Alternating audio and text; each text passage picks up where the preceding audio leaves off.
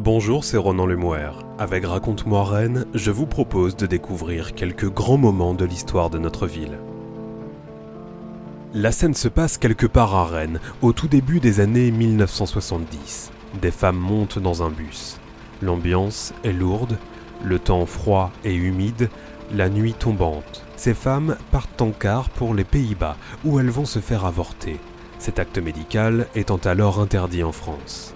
Certes, quelques faiseuses d'anges pratiquent clandestinement dans le chef-lieu du département d'Ille-et-Vilaine, mais les risques pris par les patientes sont considérables et les complications fréquentes. C'est cette réalité qui explique, par bien des égards, le développement d'un fort mouvement féministe dans le dernier tiers du XXe siècle. À Rennes, toutefois, les femmes n'ont pas attendu les années 1960 pour partir en lutte.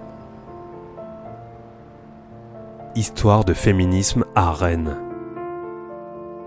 L'histoire du mouvement féministe se déroule en vagues. La première émerge peu ou prou à la belle époque et a pour objet la conquête des droits civils et politiques.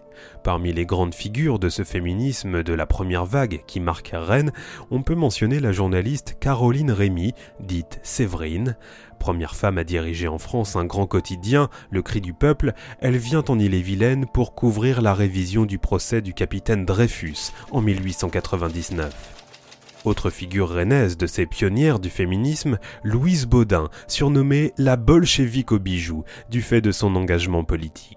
Née à Paris et arrivée en Bretagne à la suite de la nomination de son mari, le professeur Émile Baudin, à la faculté de médecine de Rennes, elle est d'abord une femme de lettres et publie en 1914, quelques semaines avant le déclenchement de la Première Guerre mondiale, Les Petites Provinciales, une compilation de scènes de vie saisies entre la capitale et l'île-et-Vilaine, portrait au vitriol de la société d'alors. Déjà, la personnalité de l'auteur ne laisse pas la presse insensible, et un journal la décrit en juillet 1914 comme étant féministe et même féministe d'avant-garde dans ce que ce terme implique de haute culture. Parallèlement à sa carrière littéraire, Louise Baudin assure la rédaction en chef de l'hebdomadaire féministe La Voix des femmes, tout en contribuant régulièrement au populaire et à l'humanité des journaux de gauche.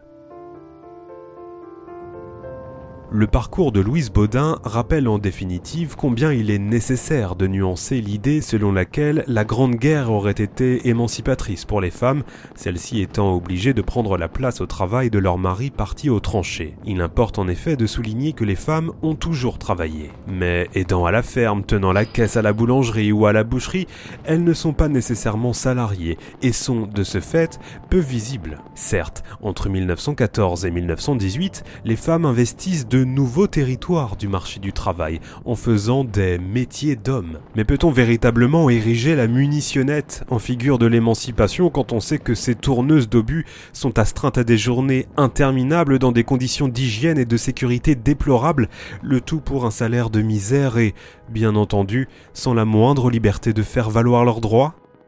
À l'arsenal de Rennes, elles sont plusieurs milliers dans ce cas sans compter que sur les chaînes de travail, les femmes demeurent au bas de l'échelle. Le moindre poste à responsabilité, la moindre fonction de vérification ou de contrôle est confiée à un homme, un affecté spécial que l'on aura fait revenir exprès des tranchées. Enfin, il convient de rappeler que, sitôt l'armistice signé, les femmes sont licenciées sur le champ et renvoyées dans leur foyer.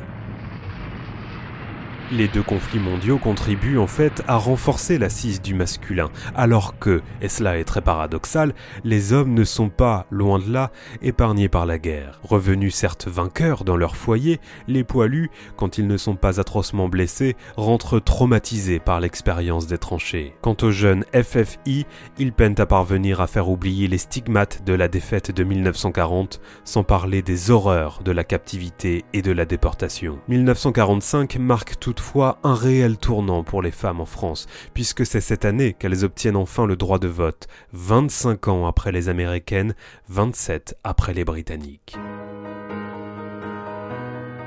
La seconde vague de féminisme émerge, elle, avec les années 1960 et s'incarne dans les corps. Ce sont les combats pour la libération sexuelle, pour les droits à la contraception et à l'avortement. Originaire de Cherbourg, Clotilde Vautier incarne ces générations de femmes dont la vie est mise en danger par une législation d'arrière-garde. Mère de deux enfants, cette jeune artiste peintre dont la carrière est alors en pleine ascension décède le 10 mars 1968 des suites d'un avortement clandestin. À Rennes, la mobilisation féministe en faveur de l'avortement s'articule autour de trois pôles que sont le planning familial d'une part, les associations Choisir la cause des femmes, fondée en 1971 par l'avocate Gisèle Halimi, et le mouvement pour la liberté de l'avortement et de la contraception, le MLAC d'autre part. L'historienne Lydie Poré, qui est la grande spécialiste de l'histoire du féminisme à Rennes, rappelle que cette structuration n'a rien d'exceptionnel et qu'on la retrouve dans bien d'autres villes. Ceci n'exclut toutefois pas quelques spécificités propres au chef-lieu du département d'Ille-et-Vilaine. C'est ainsi par exemple qu'il faut attendre 1965 pour que Rennes se dote d'un planning familial à l'initiative d'un ingénieur d'EDF, militant du syndicat Force ouvrière et franc-maçon André Kahn. Cette association a pour mission d'assurer la diffusion d'informations sur la contraception auprès de la population, une tâche pas nécessairement évidente dans un département où plus de 60% des habitants déclarent encore aller à la messe le dimanche. Sans doute est-ce d'ailleurs cette forte pratique religieuse qui explique le relatif retard de Rennes en la matière. À Brest, Saint-Brieuc ou encore Lorient, ces associations sont créées entre 1961 et 1964 tout agissent d'ailleurs dans une sorte de semi-clandestinité, puisque, jusqu'à l'adoption de la loi Neuwirth à la fin de l'année 1967, tant la contraception que l'information relative à cette dernière restent rigoureusement interdites. Le mouvement de libération des femmes, le MLF, est semble-t-il peu présent au sein du chef-lieu du département d'Ille-et-Vilaine. On y retrouve par contre des groupes femmes, espaces non mixtes de discussion où l'on parle de sexualité, mais également de violence, de répartition des tâches domestiques ou encore de rapport aux hommes dans le monde du travail à Rennes, on dénombre plusieurs groupes femmes. Le premier apparaît en 1972 à Clenay, d'autres se créent à la maison de quartier Villejean et au sein de la MJC La Payette, mais aussi à Beaulieu ou encore à la faculté de droit. Le lycée Joliot-Curie accueille également un groupe femmes au cours de l'année scolaire 1973-1974. En parallèle, le mouvement pour la liberté de l'avortement et la contraception à Rennes est actif. Le 17 avril 1974, le groupe organise à la salle de la Cité la projection illégale du film Histoire d'A, qui milite pour la libéralisation de l'avortement et de la contraception. Dès sa sortie quelques mois auparavant, le film a été interdit à la diffusion, tout comme son affiche d'ailleurs, interdite pour mauvais goût, sein agressif et exhibitionnisme de la maternité.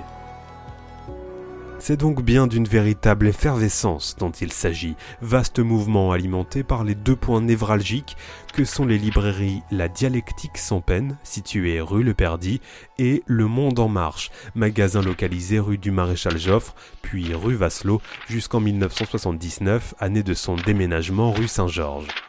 Là, on peut se procurer la revue féministe Le Torchon Brûle, éditée par le MLF, mais également des publications étrangères, ainsi que les ouvrages d'auteurs tels que Simone de Beauvoir, Benoît Groot ou encore l'égérie Black Panther Angela Davis. On peut aussi y trouver des tracts et des affiches permettant de se tenir au courant de l'actualité militante locale ou tout simplement débattre et mettre en place de futures actions politique, le mouvement féministe est aussi indissociable d'une vaste production culturelle dont Rennes est pleinement partie prenante. La mort de Georges Pompidou le 2 avril 1974, puis l'élection dans la foulée à la présidence de la République de Valéry Giscard d'Estaing marquent l'ouverture d'une nouvelle ère. Ministre de la Santé, Simone Veil dépose le 14 novembre 1974 un projet de loi visant à autoriser l'interruption volontaire de grossesse, l'IVG, jusqu'à la dixième semaine à la demande de la femme et par un médecin. On sait les débats particulièrement vifs que ce texte entraîne à l'Assemblée nationale, mais rares sont en revanche celles et ceux qui se rappellent que des réunions d'information sont organisées en même temps sur le terrain par des groupes féministes. C'est par exemple le cas dans le quartier de Morpa, le 12 décembre 1974. Finalement promulguée le 17 janvier 1975, la loi Veil ne signifie pour autant pas la fin du combat. En effet, entre le texte et son application, il y a à Rennes un monde, et de nombreux médecins font valoir leur clause de conscience pour refuser de pratiquer cet acte. Les Rennaises ont conquis de haute lutte le droit à l'avortement, mais ne peuvent pas en bénéficier du fait des réticences de praticiens dont on remarquera qu'ils sont dans leur immense majorité des hommes. Le paradoxe est qu'Henri Fréville, député maire du chef-lieu d'Ille-et-Vilaine, a voté en faveur de cette loi. Il est, avec le député de Fougères Michel Cointat, l'un des rares parlementaires du département à avoir agi en ce sens. C'est dire si les résistances sont fortes.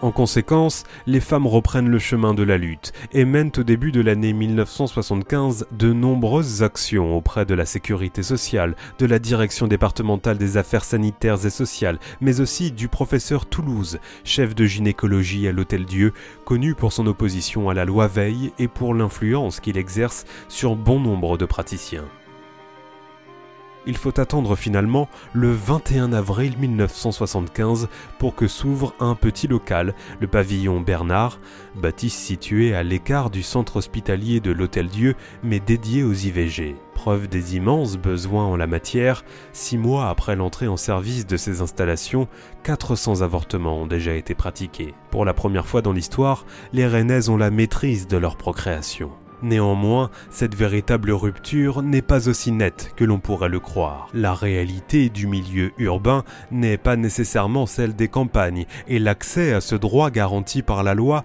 n'est pas le même en fonction des territoires. C'est ainsi par exemple qu'il n'y a en 1979 toujours pas de centre IVG à Vitré et Fougères. Bien d'autres combats restent donc à mener après la loi Veil, notamment dans le monde du travail. La grève qui éclate à l'automne 1979 dans l'hypermarché Mammouth du Centralma en est un bon exemple. Alors que le magasin emploie une main-d'œuvre à 70% féminine, Ghislaine Ménage, déléguée CFDT, dénonce des salaires très dérisoires. À poste égal, les hommes touchent en moyenne 500 francs de plus par mois. Yves Touchet, le directeur du Mammouth, dénonce pour sa part la poursuite de la grève, présentée comme une atteinte délibérée au droit du commerce. Le féminisme est donc aussi une lutte sociale, même si ce mouvement conserve ses spécificités. C'est ainsi que les employés de cet hypermarché obtiennent de la direction que le planning familial intervienne dans leur entreprise, mais aussi de se faire raccompagner en taxi lorsqu'elles travaillent en nocturne. Une mesure qui dit bien les dangers auxquels elles doivent faire face.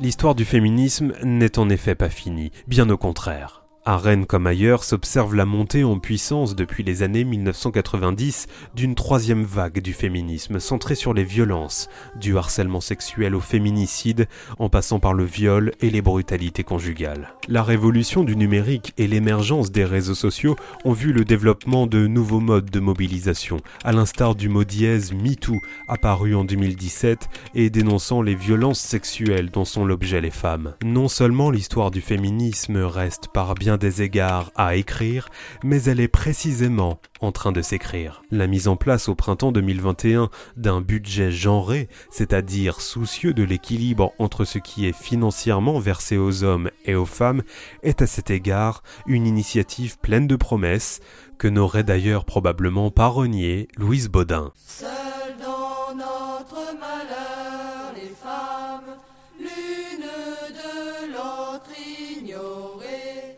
Histoire de féminisme à Rennes. C'était Ronan Lemoire. À bientôt pour un nouvel épisode de Raconte-moi Rennes.